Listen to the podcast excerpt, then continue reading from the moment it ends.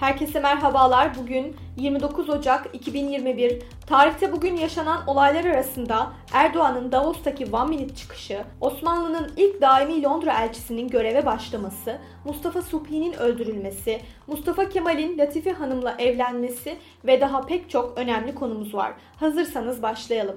Dünya tarihinde bugün yaşananlar. 1916 Birinci Dünya Savaşı'nda Paris ilk defa Alman zeplinleriyle bombalandı. 1937 Sovyetler Birliği'nde Stalin muhalifi 13 kişi ölüm cezasına çarptırıldı.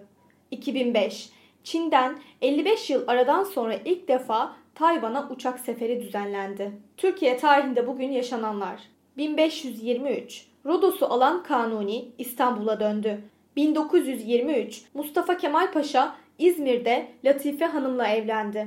1928 Bursa Amerikan Kız Koleji Bakanlar Kurulu kararıyla kapatıldı. Okulda Hristiyanlık propagandası yapıldığı iddia edilmişti. 2009 Başbakan Erdoğan benim için Davos bitmiştir dedi. 2009'un One Minute olayı.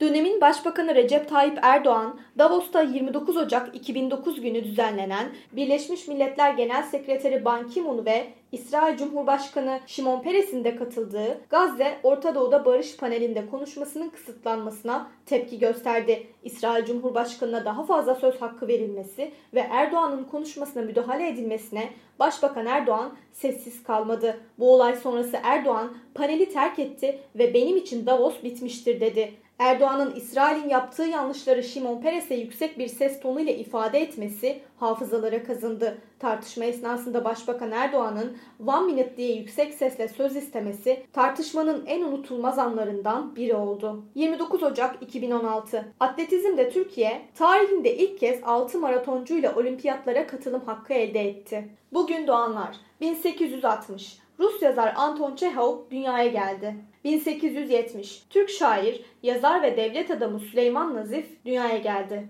Bugün hayatını kaybedenler 1957 Türk şair ve yazar Ziya Osman Sabah 47 yaşında İstanbul'da hayatını kaybetti. Bugünkü bültenimizi de burada sonlandırıyoruz. Tarihte gerçekleşen önemli olayları ele aldık. Yarın neler olduğunu merak ediyorsanız bizi dinlemeyi unutmayın. Yarın görüşmek üzere.